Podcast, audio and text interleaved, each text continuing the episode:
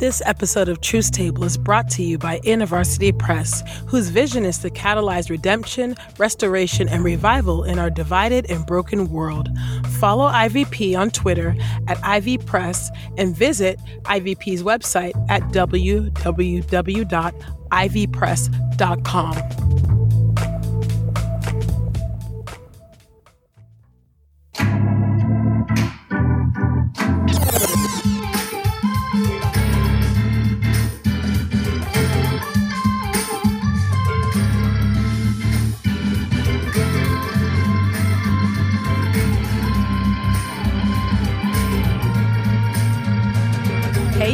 Welcome to Truth Table, Midwives of Culture for Grace and Truth. I'm Ekemini.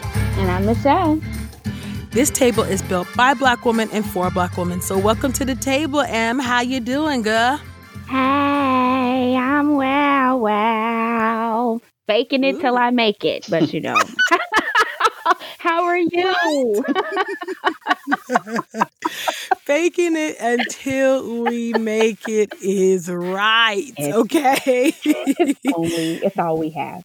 This this is what we got. This is where we are. Mm-hmm. This is where mm-hmm. we are. Um, but y'all, we are uh back in our You OK Sis series. Right. You know, we had a little bit of um a little bit of a reprieve when we did the Clark sisters episode, of course, with um with uh, Christine Swanson and Camille Tucker at the table. We know the sisters enjoyed that episode.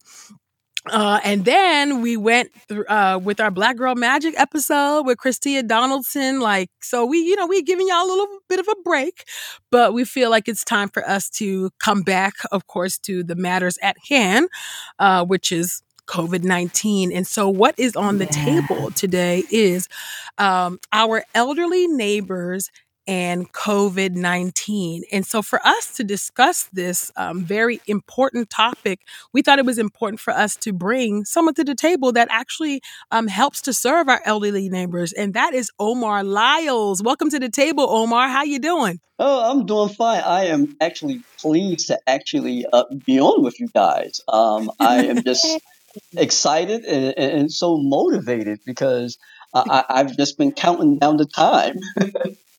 just to be on with y'all because y'all are my favorite. I've been following y'all for about like a year. oh, awesome. wow, wow. Hey, well, we are happy. The time is now. We're so happy and honored uh, to yes. have you at the table. And y'all, and y'all, just in case you don't know who Omar Lyles is, I'm going to tell you a little something about this brother, okay? Um, Omar Lyles is a certified dementia practitioner with the National Council of Certified Dementia Practitioners, certified Montessori dementia professional with the International Council of Certified Dementia Practitioners, and a graduate of New York Divinity School with a Master of Religion and doctorate in ministry with an emphasis in pastoral leadership at Andersonville Theological Seminary and a substitute adjunct professor at New York Divinity School.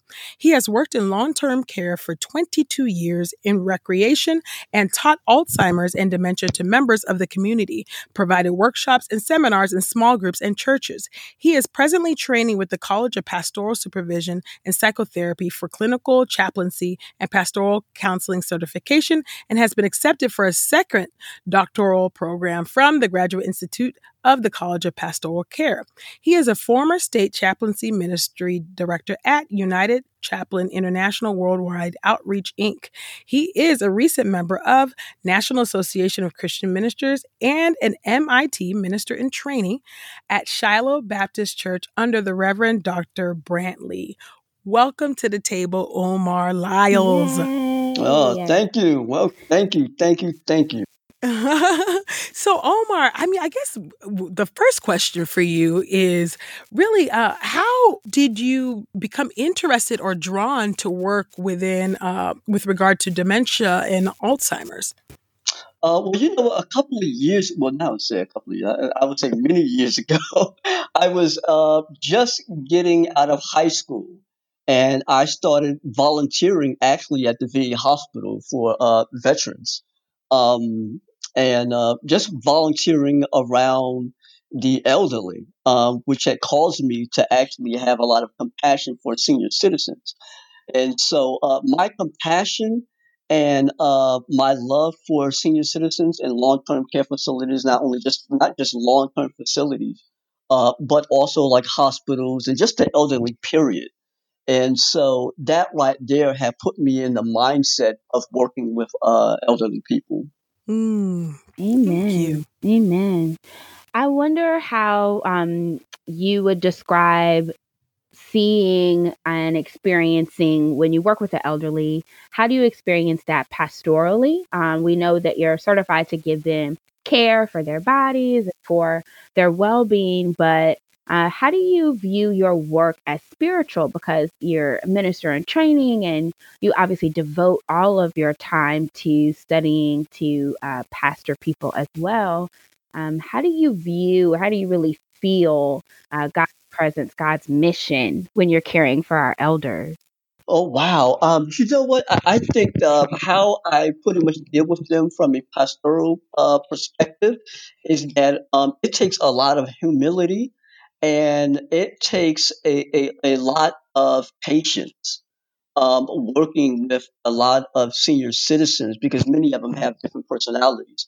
However, from a spiritual level, you deal with them for where, wherever they are and whatever state that they're actually in.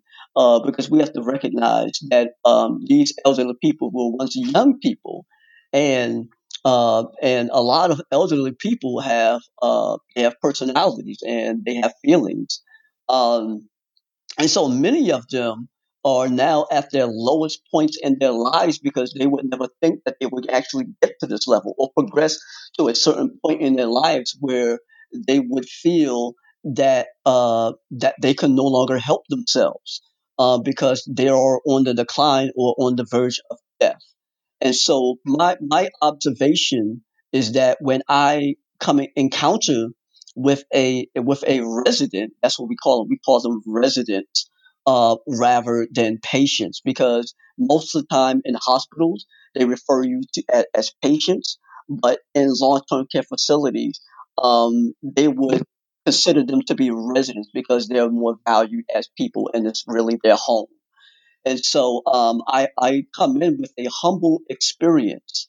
Uh, senior citizens are probably the most uh, awesome experience that I have worked with anybody, um, no matter what I did.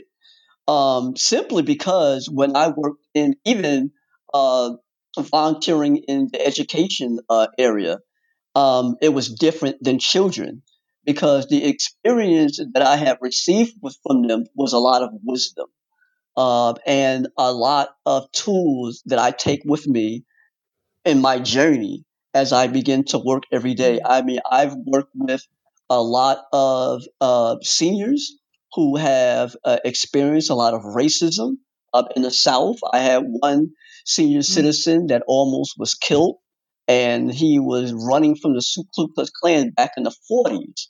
And his father wow. was actually murdered, and they actually told him to flee town. So he came up north. And mm. uh, I've met seniors who marched with Dr. King, um, who I had one who uh, uh, was a former uh, fighter pilot um, in, in World War wow. II. Um, I have so many uh, awesome experiences that um, I had Sonny Bivins. He was my uh, from the Manhattans. He was one of my patients at the facility. Um, uh, lots of celebrities. We, we had some celebrities too. But my spiritual experience is that I feel that a lot of senior citizens um, give me a lot of hope because where they have come from and the, the persistent work that they have put in for our lives to where we are now, we can do the same. And I feel mm. that many of them have a faith really that um uh, that, that sort of like proceeds ours. Because, for example, uh, many of them know that they're actually going to die. So they give me hope at the same time because I know that there is a heaven, but they're, they're, they're strong in their belief because they know that they're going to pass away today or tomorrow. Mm. Wow. Wow. Wow. Yeah. Thank you so much for that, Omar. I was actually going to ask yeah. you about just kind of like uh, maybe we could dive in even deeper about kind of what the what the their faith perspective even looks like, right, toward the sunset, you know, um, of their lives. I, I guess I'm curious right now, um, and maybe this this could probably coincide even with this question, but I'm wondering um, from your own day to day experience, how is it? Um, how is COVID nineteen impacting um, this population? you know um, this this precious population of these elders who have this rich history, rich experience. Um, how would you how on the day to day in your work? How are you seeing this um, virus impact them and in your work? Wow, you know what? Um, I, I, would say it's a, the, the the experience that I received is unlike any other experience that I've received out of all the years I have worked in the field simply because there's a sense of fear and um and, and it's also a feel of death. And sometimes that feel is sort of imminent and you can feel it because uh, there's a closeness that i have with other seniors. And some of them feel that they are going to die because they're on this covid unit. And mm. not only it impacts the seniors but it also impacts the employees because sometimes the employees have a fear of being in contact with another uh, senior citizen because they don't want to die as well. Wow. And sometimes, a lot of times, mm. we as Christians, we boast about our faith on a day to day basis, but when it comes down to close to death, sometimes they pull back on it a little bit and say, oh, well, I don't have that much faith, you know, because I have to go and attend to this patient, you know. Oh, so I, I think that right there is the fear of dying, the fear of of I don't know what's going to happen to me tomorrow, and that if something happens to me or if I get sick, I may not see next week because you may have you may if you're married, you got children, you know, you got to put bread on the table, you got to put food on the table. So they come with those perspectives in mind because they they want to protect themselves and they also want to protect the families that they're going home to. But for the residents who have no families at all, this sense, there's a sense of loss of hope, and there's are there are some residents who are very strong in their faith, and no matter what happens, they know that they have a place to go, and that ultimate place to go is in heaven and to be with our Lord and Savior Jesus Christ. And so I I look at both of those those situations, and I sort of like try to balance myself out, but I come in with a perspective that um, I'm living for Christ and I'm coming in as a, as a servant who's serving a, a resident in a facility who is in need of dire help. No matter what position a person has, you're all one when you're coming inside a facility and you're working to help one another. But the climate, I would say, um, it, it's very dark sometimes because um, everyone is very gruesome um, about the area that they're working in. Some of them are very tired. Um, I had a, um, an employee that actually passed away from my facility. We had some employees who became very sick as wow. well. Um, we oh, have people who tested positive. Hmm. And uh, by extension of that, even families that we've come in contact with at COVID at the same time. So um, it, mm. it's it's a very um, tough environment to actually be in right now, but you have to be very strong. Wow. Man, this is. Um, I mean, obviously, you are one of the essential workers that people continue to say thank you, and I think it's it's worth repeating here. We are so thankful and we're so blessed by your ministry and um, I just want to be honest with you the humility that you practice in loving on and receiving people who the Lord says God loves, right? Jesus reminded us, and most of scripture, um, when it expresses who are we supposed to pay attention to, it reminds us to look out for our elders, um, our ancient ones who need and, and crave uh, love and attention. And I'm I'm so thankful that you had time to talk to us. I would love to know what would you say to so many people like me and E and our listeners who are wondering how can we encourage you? How can we pray? And um, how can we even do more than that? How can we pray with our hands and our feet when we think about this really vulnerable population? What what would you tell us that we should do? Uh, what I would tell you is um, just just maintain yourself and remain in your faith. Be consistent um, about how you feel as a Christian and what makes a Christian. Um, and just go into it with a um, uh, with a sense of hope. And to me, hope is is, is, powerful because um, uh, because, because hope is something that we look toward the future but I don't look at hope simply as something for the future. I look at the hope that we actually have now, that we can actually give to other people at the same time. Because there's a transfer to me of hope as well. Because if I come in with hope and knowing that uh, I am a man of faith, they are going to more than likely have hope as well. They, they're going to have the faith that, hey, if he can come in here and see me at his at his level, then I'm going to have the hope that one day I am going to be with my Lord and Savior. But be working in this kind of environment, it just gives me, uh, it just gives me the feel that um, I have a duty and obligation toward residents who need my help. So, but I would say to the general population, re- continue to read scripture. Continue to follow off to our Lord and Savior Jesus Christ. And after all the disciples and what they have gone through in life, and, and uh, them being persecuted, uh, many of the uh, uh individuals who had uh, from the Hall of Faith had gone through turbulent times.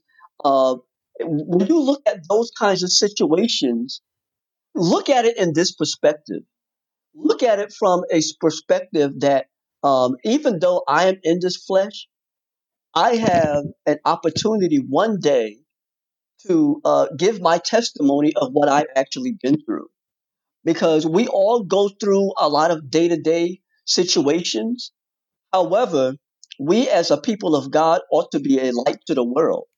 And I would tell you, continue being the light even in the times of, of, of, of tribulation, because we're all going to actually going to go through it.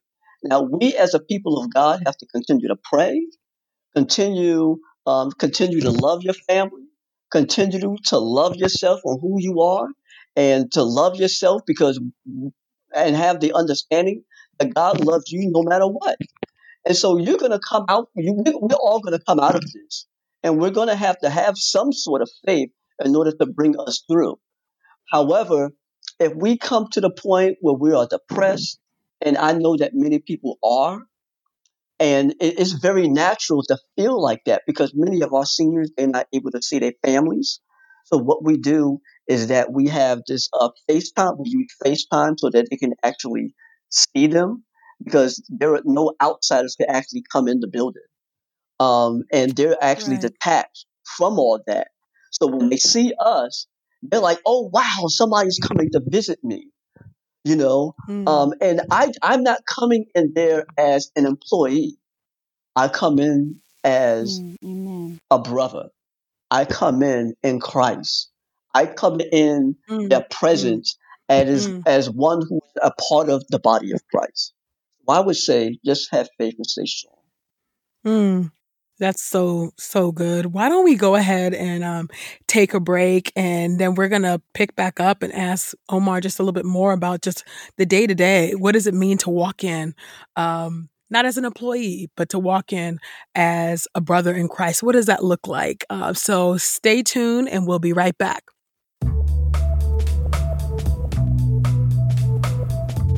Have you ever felt too progressive for conservatives, but too conservative for progressives? Christians often feel like they are forced to choose between social justice and biblical values, and it's easy to become disillusioned with civic engagement or even fall back into tribal extremes.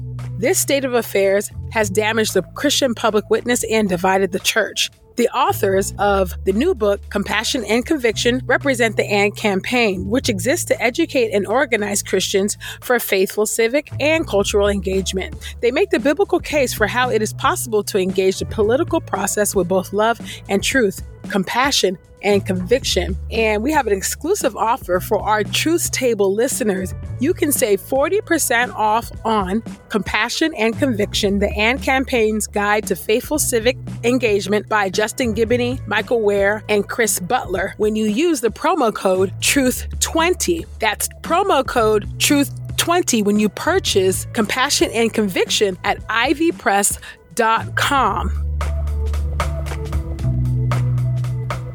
And we are back.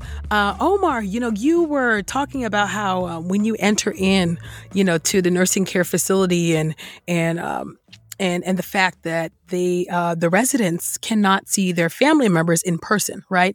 Um, and so oftentimes they're only connected to them via FaceTime, or, or the only visit that they see is from you, right? And you said that you referred to yourself not as an employee but as a brother. Um, in Christ who's coming uh, to come and visit them. And I'm curious uh, to know what your day to day looks like. What does it look like for you to enter into the care facility? Do you wear PPE?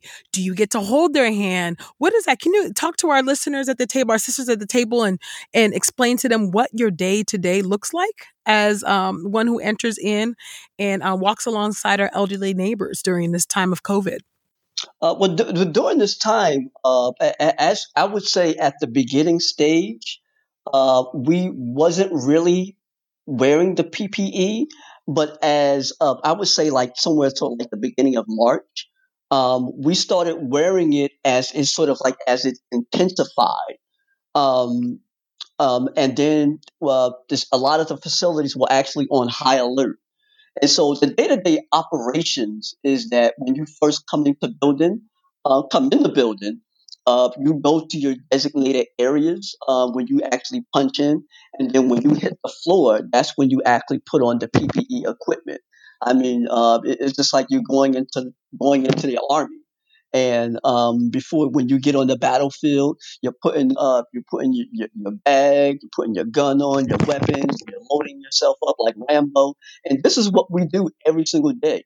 Uh, we wearing our shit face shields, our, our, our hand gloves, um, we wear our gowns. We sometimes we wear different kinds of gowns because different gowns are more effective than others, and just as well as the face shields and the masks, um, such as the N95 mask, we wear those as well.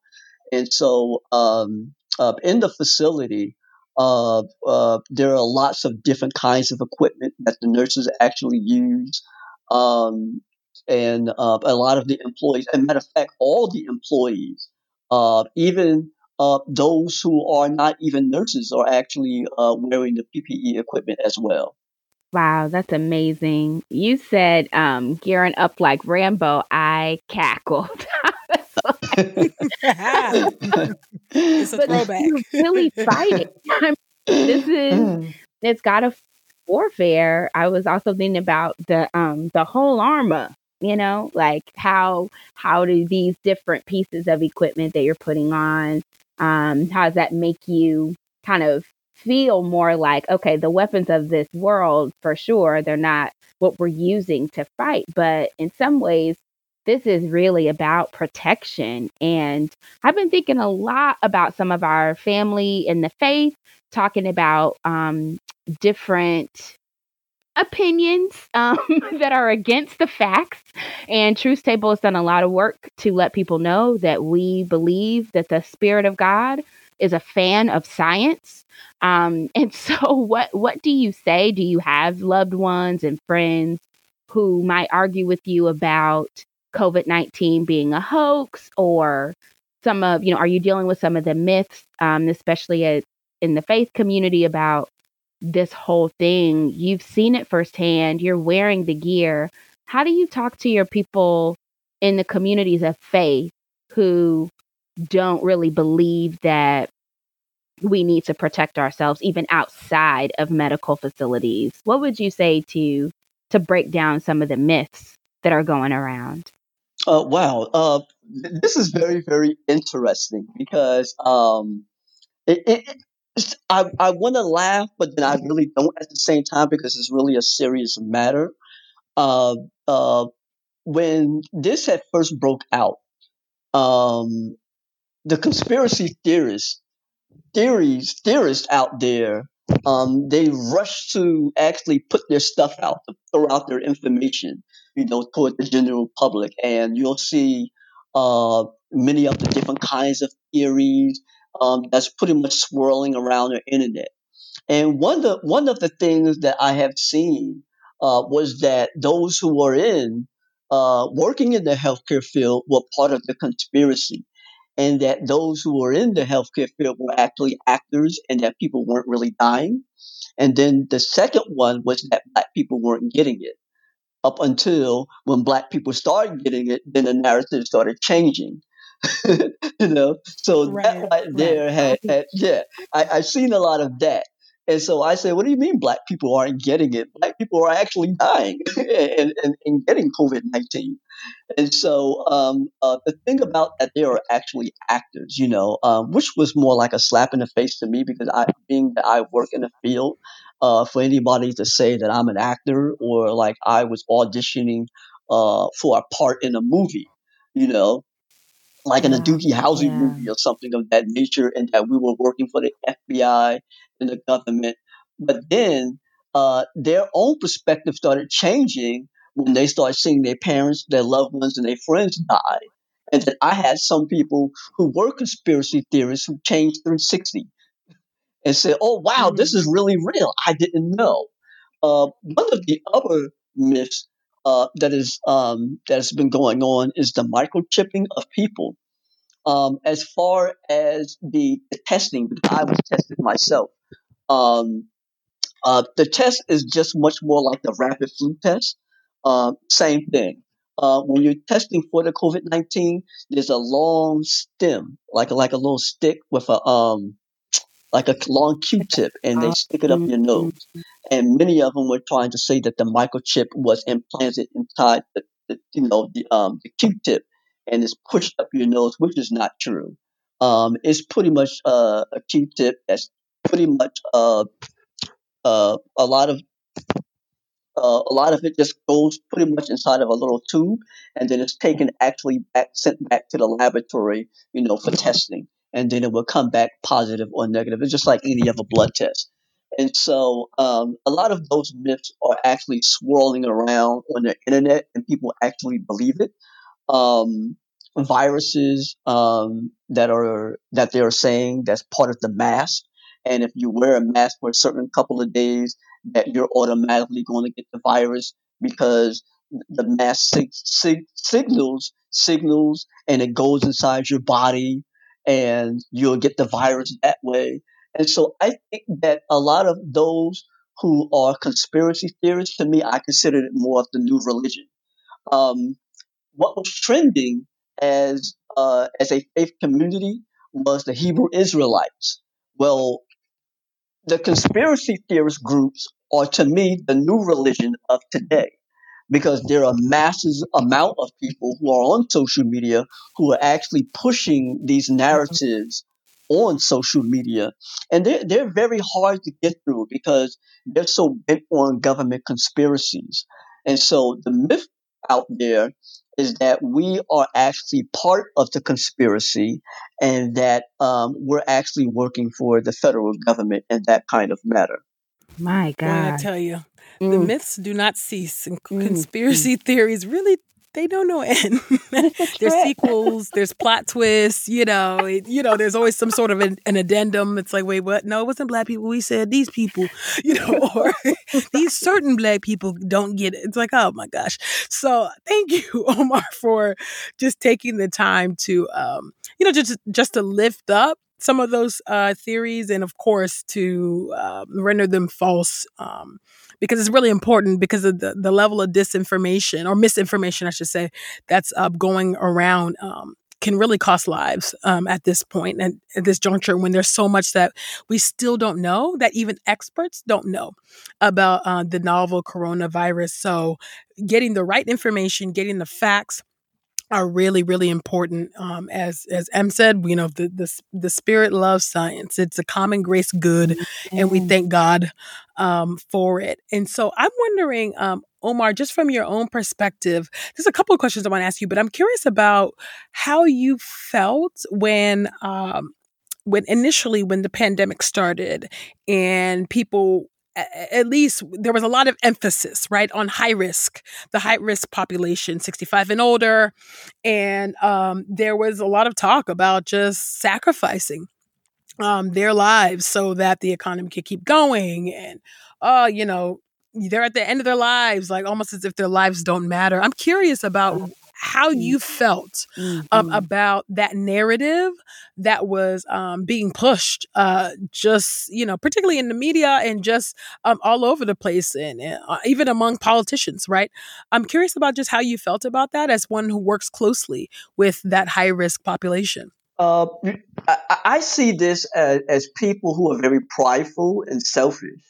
Um, and these are individuals uh, who probably probably don't have any family uh, or any relatives or friends who have actually contracted the virus. And so, um, as you as, as I noticed, that a lot of people who live out Midwest and a lot of those who may live out like toward going toward the west, um, and they live in a lot of open states. I remember uh, reading about uh, the state of Wyoming barely having any cases of the coronavirus. Well, number one, if people look at it, the state of Wyoming is a very large state and the population is very small and it's very open space.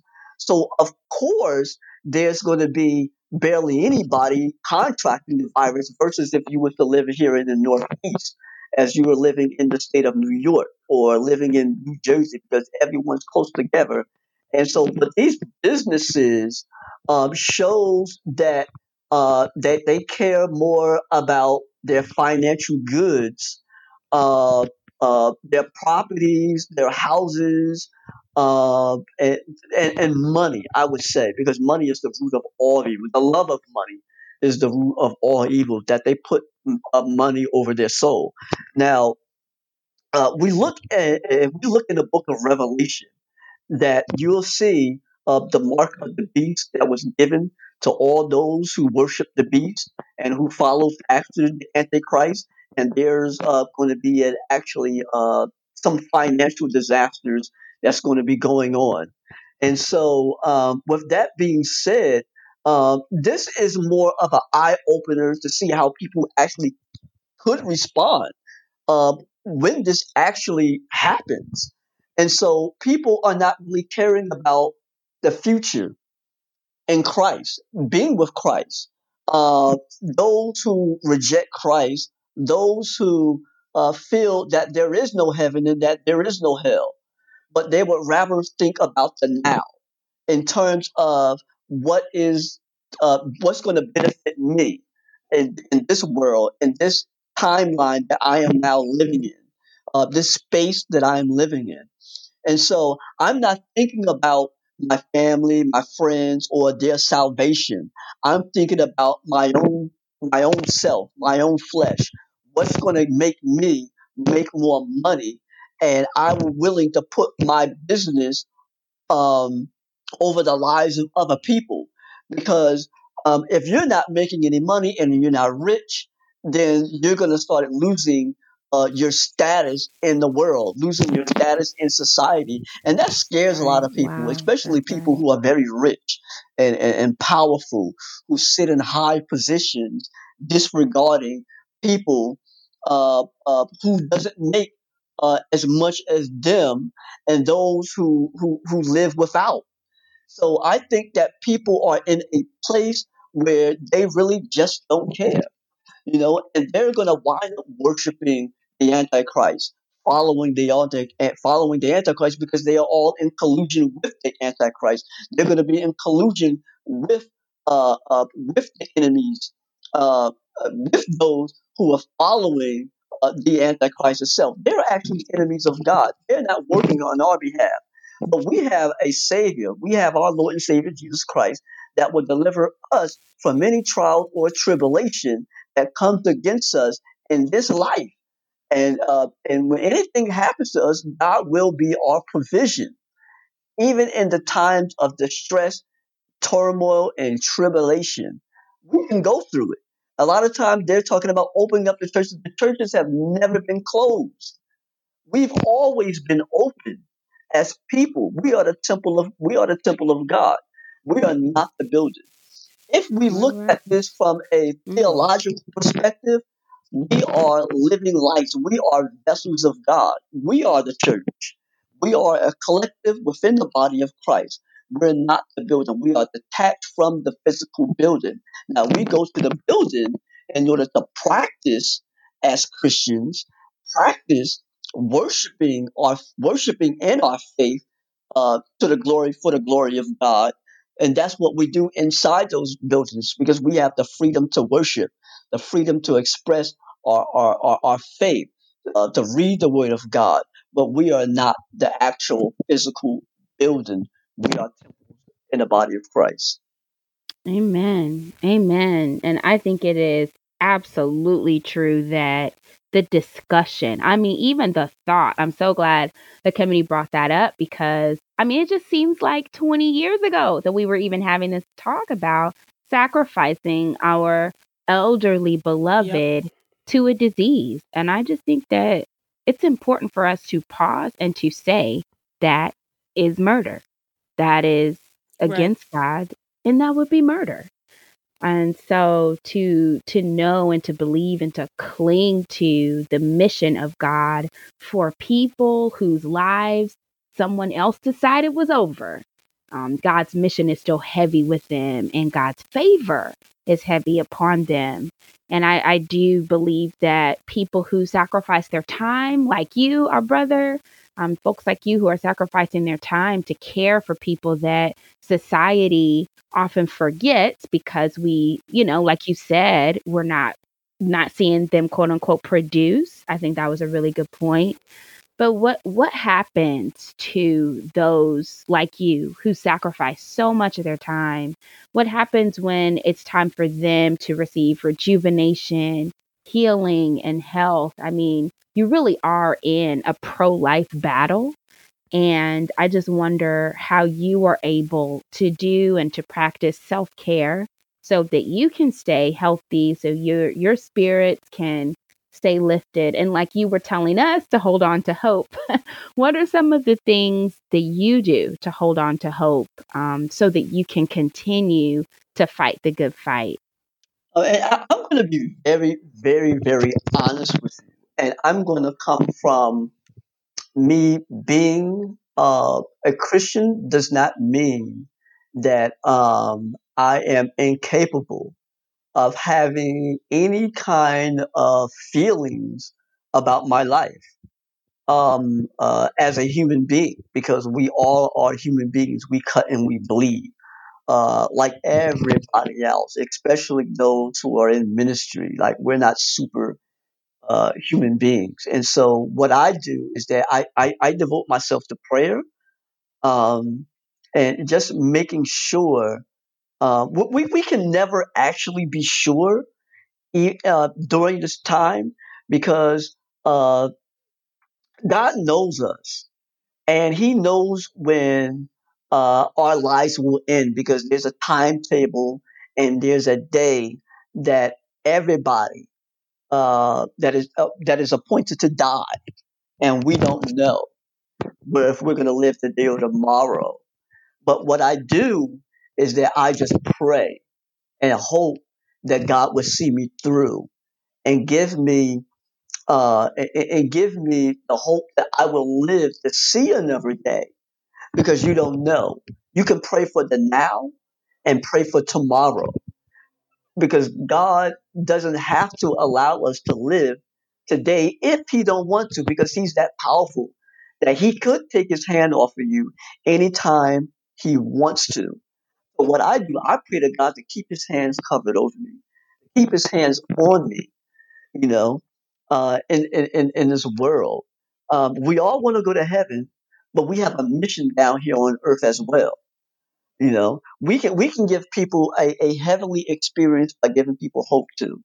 But for me, I, I try to gear myself up when I come in, and I already understand the reality that if I take on this role as a long-term care care holder, a helper, worker, I am coming in here with a sense uh, uh, of, of hope, a sense of, of uh, strength and encouragement. You know, just by just reading the Word of God and just reading about other people's testimonies and listening to other people's testimonies and look what they have gone through because other people they have come out of it. Some people are no longer negative. I mean, no longer positive. Uh, some of my friends who are who are nurses had once test positive, they're now negative now, and they've able to been able to make it through.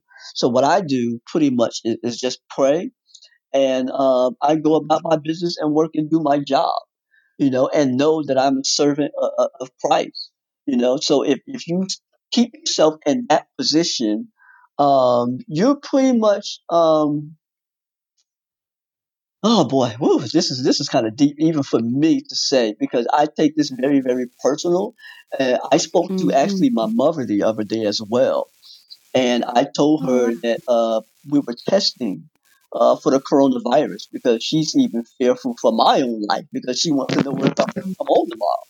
No one never knows, but God mm. knows where we will be in the latter end or wherever we uh, will be in our lives. You know, if I pass away day tomorrow, I know that I'll have a place in heaven reserved for me.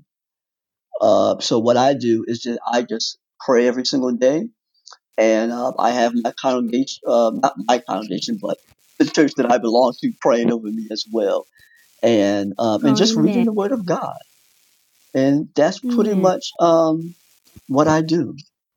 Amen. And I, I truly believe that, as you were saying, so much of what we have to cling to is um, what other people do for us, which is pray and um, keep us in mind, um, remember us not only in prayer, but in phone calls. I'm so glad you're able to get in touch with your church stay connected with family. Um, what are the things that you do to really lift the burden of, like you were saying, even fear about death? How how are you lifting that burden and seeing God's presence in laughter, in joy? Like, are you binging anything funny on Netflix? Um, what are some of? Are you able to keep up with friends? Um, calling folks and just saying, "Hey, send me a Send me a video of kittens. Uh, I mean, I've been watching Church of Laughs recently. and, uh, just missing mm-hmm. church for sure, but definitely laughter has been a really good medicine. What are some of the things that are helping to make your spirits bright? I, I love watching like Jude Three Project and a lot of other ones. Uh, mm-hmm. Uh, Vince, Vince Bantu, he's a buddy of mine. We were actually going to teach Wonderful. together at a at, oh, at an organization out here. But those are just some of the things. Um, but right now, I can't do the really fun things that I really want to because we're like, you know, boxed right. up right now. So those are just some of the things that I've been just keeping myself.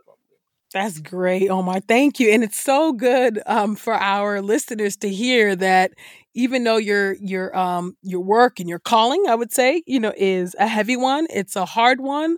Um, that you have joy and that you're just doing the regular things that we all do too, right? Finding finding moments, you know, whether it's laughing at TikToks, you know, for you, or watching, you know, Cece's videos, or calling your friends, taking a walk. You know, uh, we have to find those moments that give us a release, that give us um, um, some moments to breathe and relax. And so, thank you so much for just opening up your life uh, to us, opening up your work and to us and lifting up uh, are the the value right um, and the worth and dignity of our elderly neighbors um, particularly the ones that you know that you work with every day whom you go in and um, and, and speak to and minister to. We really appreciate your work omar. We really do um, and at this time, if mm-hmm. there if there's anything that you would like our listeners to know about um, with regard to your work or any of the organizations that you're a part of, this is your time to talk to our sisters at the table um, and let them know about what you do and how they can follow you and your work. So please talk to the sisters at the table.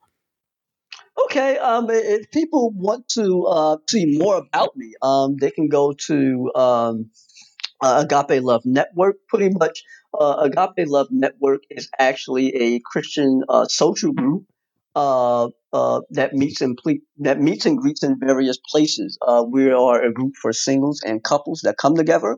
Uh, they can look up for me on our website at www.agapelovenetwork.net. We are actually on Instagram and Facebook. So those who want to look at me, they can uh, find me on that area as well. We're also on YouTube uh, at Agape Love Network LLC.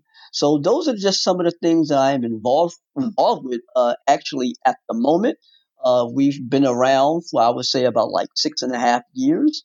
Uh, and so those who are single, uh, those who are married, uh, can actually be a part of our network. And we pretty much go on like trips, we meet and greet in various places, and we've uh, discussed many various issues uh, regarding single people and those who are in relationships, uh, married and, and engaged as well.